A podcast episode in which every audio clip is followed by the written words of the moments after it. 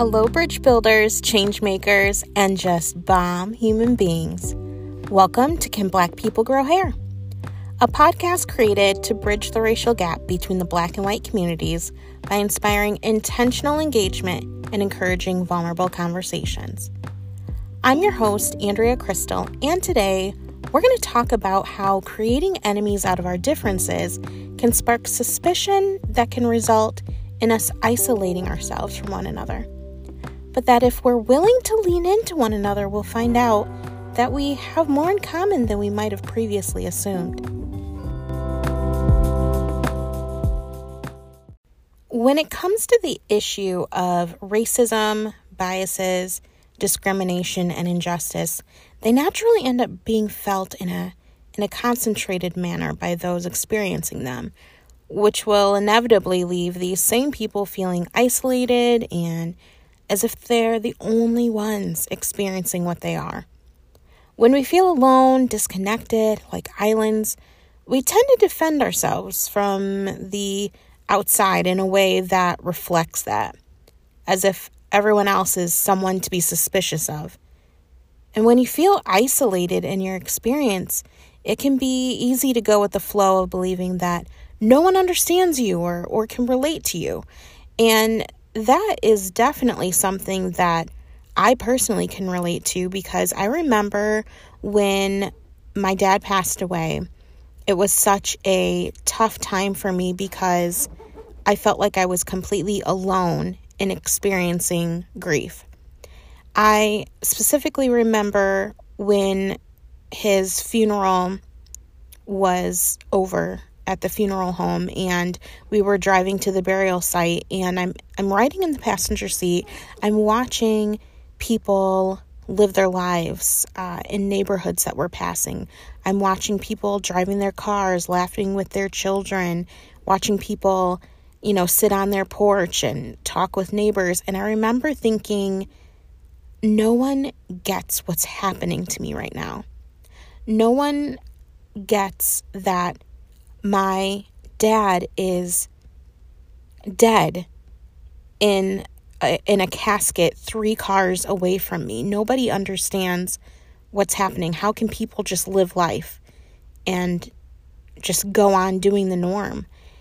And that went on for it went on for a long time, honestly. I, I felt like that for like a couple years. And I ended up isolating myself so often in my grief because I didn't want to open up to people about how I was feeling because I automatically assumed, oh, well, you know, this friend hasn't lost their dad. They have their dad around. Like, they're not going to care that I'm still sad, you know, a year later. Or I just felt alone in my experience, honestly. And the more alone I focused my attention and, and energies on, the more loneliness I felt, and the more that I felt like nobody understood, the more isolated I became, um, both internally from people that I loved and who loved me, and also like physically distancing myself.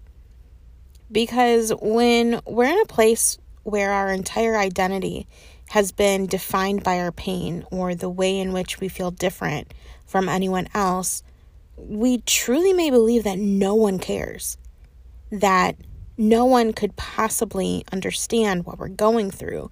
And if we believe that there's nothing that anyone else can relate to, then naturally we may also begin to su- suspect that another person's investment in our experience is going to be slim to none, that we're forgotten, not paid attention to, that we're invisible to the world of people living life outside of our our island that we've that we've been on. And it's those very beliefs and feelings really that whether true or just truly felt that can create this chasm so deep and so wide between people because trust can't be built between people who stay isolated from one another. It's often found that suspicion grows from mistrust. It's natural for most of us to be suspicious of what we don't understand, what we can't relate to, or of people we don't know, and there's a healthy level of suspicion that we should all have. Suspicion can act as a kind of intuition, warning us of danger or prompting us to be cautious of something, which I think we can all relate to. You know, maybe for you it was that time that you just had this feeling that you should make it a priority to get your tires changed one day, just to then find out from the mechanic that one of your tires was about to fall off at any moment. Or maybe you had a suspicion not to go to that party that sounded fun, and by all accounts, there was no reason why you shouldn't have gone, but you decided to stay home just to find out that there was a big fight that broke out that night, and you would have not wanted to be involved in that at all. I'm sure that you have, you know, your own examples of times like those. I know I do. When you had no actual evidence that something was wrong, and yet you still suspected that something was, just to find out that your suspicion was right. However, this isn't always the case, though, is it? Sometimes our suspicions are primarily based on judgment, fear, and popular opinion. And in the world we live in today, suspicion is powerful. Suspicion can have the power of literal life or death. Because when it comes to racism, discrimination, and bias, one of the things that give them life is suspicion. Often, the suspicion that certain kinds of people are or aren't something that there really isn't any supporting evidence of. Something that is often assumed and is very rarely something that is positive. Suspicion can have the power of literal life or death.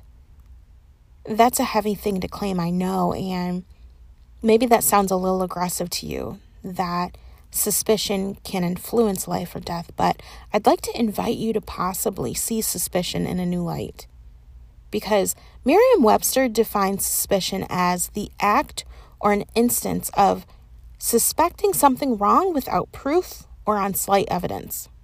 And how many black men and women have been murdered, assaulted, or accused of something um, because there was some kind of suspicion associated with them being black, with their blackness being, you know, a prerequisite to guilt Think about Ahmaud Arbery, who was murdered while jogging because he was a black man who was suspected of being involved in a crime in which it was suspected that a black man was involved in.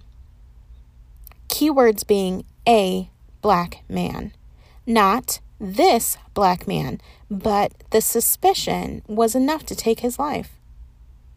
Or Amy Cooper, who was uh, banking on the power of the suspicion of black men and tried to use it to manipulate people into believing that a black man was threatening her life instead of the truth, which was that he was reminding her that she needed to have her dog on a leash in a public park.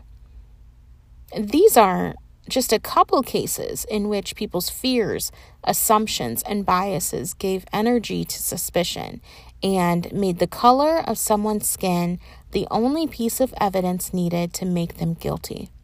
So I stand by it that suspicion has the power of life or death. Black and other marginalized people have no doubt been the most affected by the devastation of racism and discrimination. One reason being because we are all so outnumbered and because the United States was founded on the belief that if you aren't white, then there was something wrong with you, that you were uncivilized, and that you needed to be controlled as a matter of public safety. And this created such a deeply rooted suspicion of anyone different from white America that is still running its course through families, churches, politics, and organizations today. However, I do feel that the isolating effects that racism, discrimination, and suspicion can have on a person is not just a minority topic of discussion. I think It's a humanity issue because I firmly believe that inevitably what we end up putting out into the world always ends up getting reflected back at us, which can end up creating cycles that affect us all.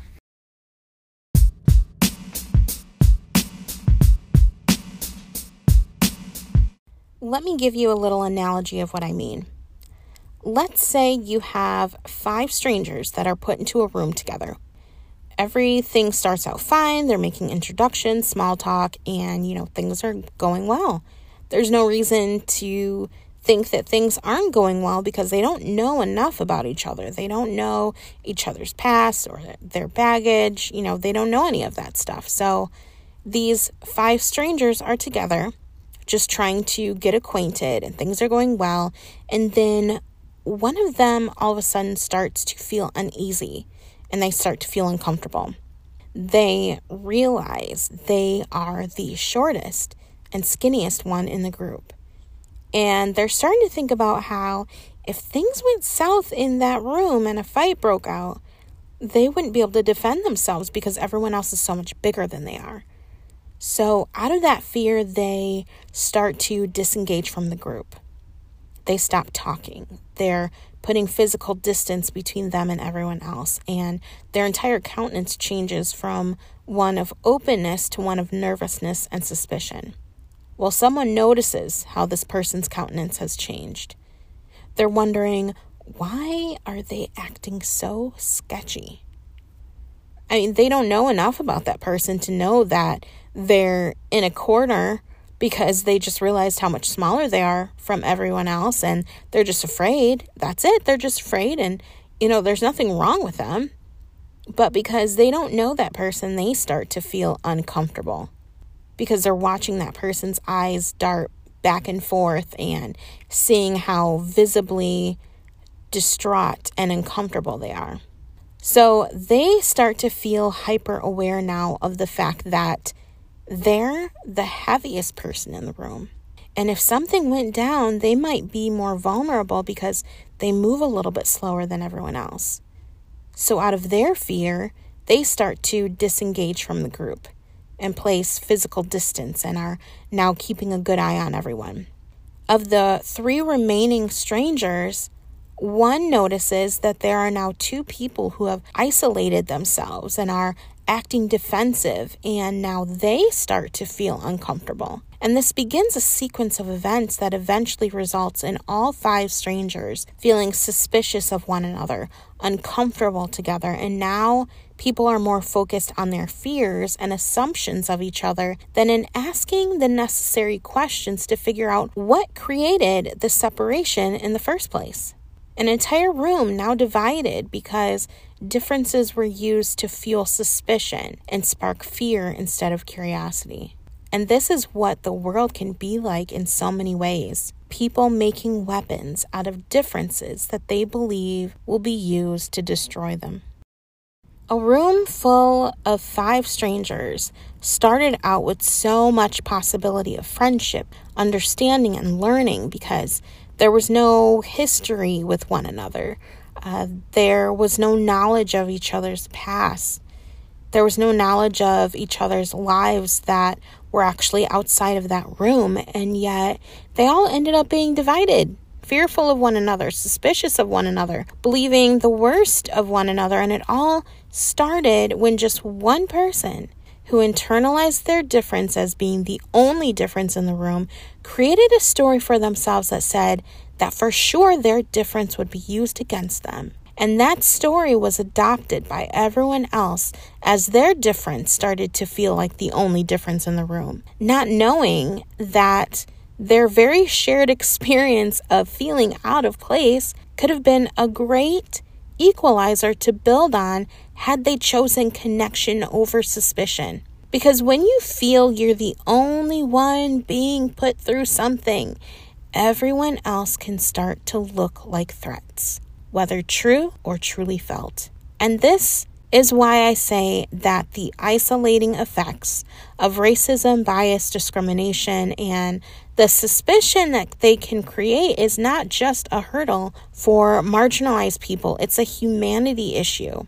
because I'm seeing this as something that both minorities and the white community are navigating. And even though we may express our experiences of it differently, there are also ways in which I feel like uh, there's some overlap in how we express our experiences. And I'm hoping that the understanding of that will assist in not only building a bridge of commonality, but will also play a role in closing the chasm that has formed between people because of the defense mechanisms that we all have been displaying, even sometimes without recognizing it. There have been mindsets, systems, and practices that have been put into place that encourage the black and white communities to be suspicious of each other, to keep each other believing that the other always has ulterior motives, um, is out to get them, and that they cannot coexist with one another without someone having to minimize themselves in order for the other to thrive. This there's only room for one kind of defense mechanism can keep black people from befriending white people, believing that they will always try to keep them from succeeding. And it'll also keep white people believing that the call to action of saying Black Lives Matter is a declaration that white lives don't. White and black people have been set up to be those strangers in the room that I previously spoke about.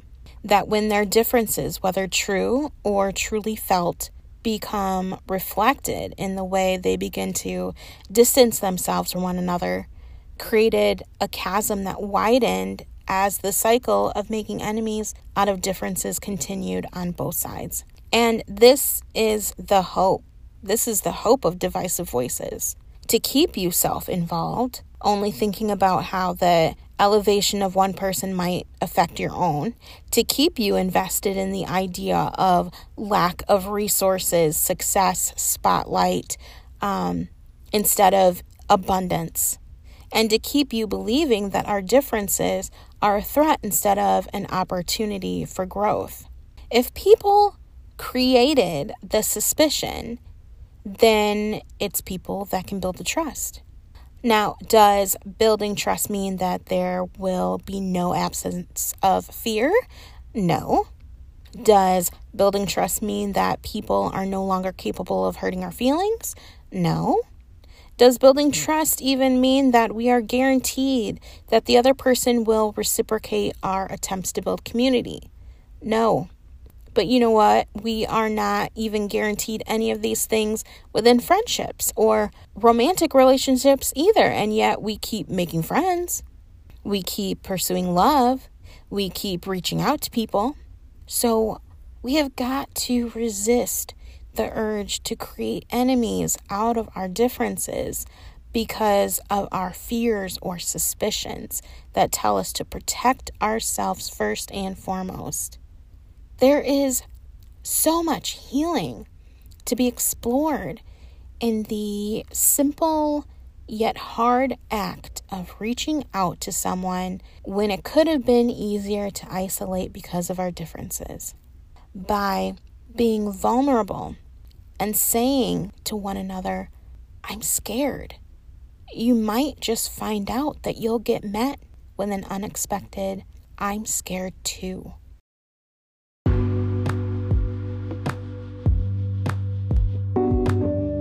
Thank you for listening to Can Black People Grow Hair? I hope that this episode brought value to you as we talked about the detriment of creating enemies out of our differences by feeding our fears and suspicions of each other. We acknowledge the culture of suspicion that we've been herded into by divisive systems and mindsets, and reminded ourselves that if people created the suspicion, then people can create the trust. And guess what? We are those people we can create trust with one another by leaning into creating community, even when our fear tells us it would be better to protect ourselves and isolate. I hope you'll join me in the next episode as we dive into another topic together. But until then, you can find me on Instagram or Facebook at It's Andrea Crystal.